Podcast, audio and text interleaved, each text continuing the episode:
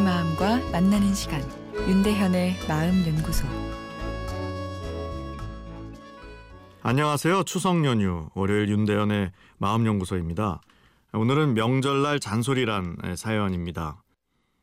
미혼인 친구가 있는데 결혼하라는 잔소리 때문에 스트레스라고 하더라고요.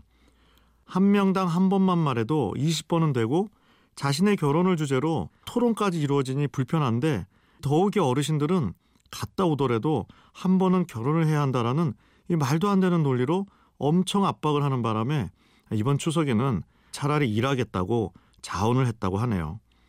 저 또한 결혼하고 애도 있지만 둘째는 언제 가지냐 잔소리 듣고 아직 생각 없어요 하고 말하면 젊었을 때 낳아야 한다.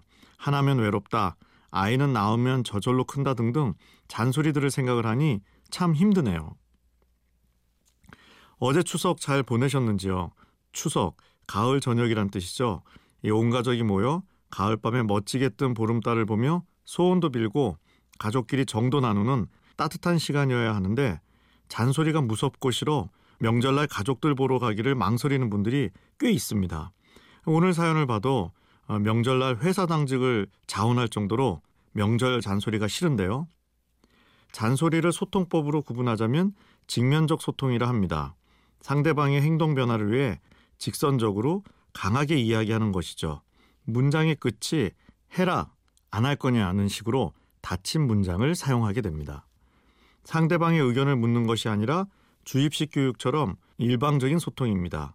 이런 직면적 소통을 계속 듣게 되면 상대방이 내 마음의 자유를 침범한다 느껴져 나를 위해 하는 말인 것을 알아도 마음에 짜증이 일어나게 됩니다. 하는 사람 입장에서도 입만 아프게 되고 손해보는 소통입니다. 잔소리가 오히려 행동 변화의 동기를 떨어뜨릴 수도 있고 사랑해서 잔소리를 하는 것인데 상대방이 나에게서 멀어져 버리니 말이죠. 닫힌 문장보단 열린 문장이 좋습니다. 상대방의 의견을 구하는 형태인 거죠. 둘째 안 나니? 이것은 닫힌 문장이고 아이 길러보니 어때?가 열린 문장입니다.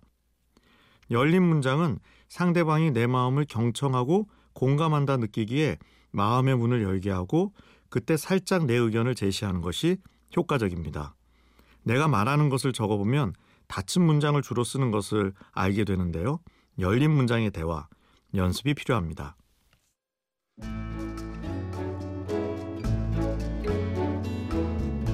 윤대현의 마음연구소 지금까지 정신건강의학과 전문의 윤대현 교수였습니다.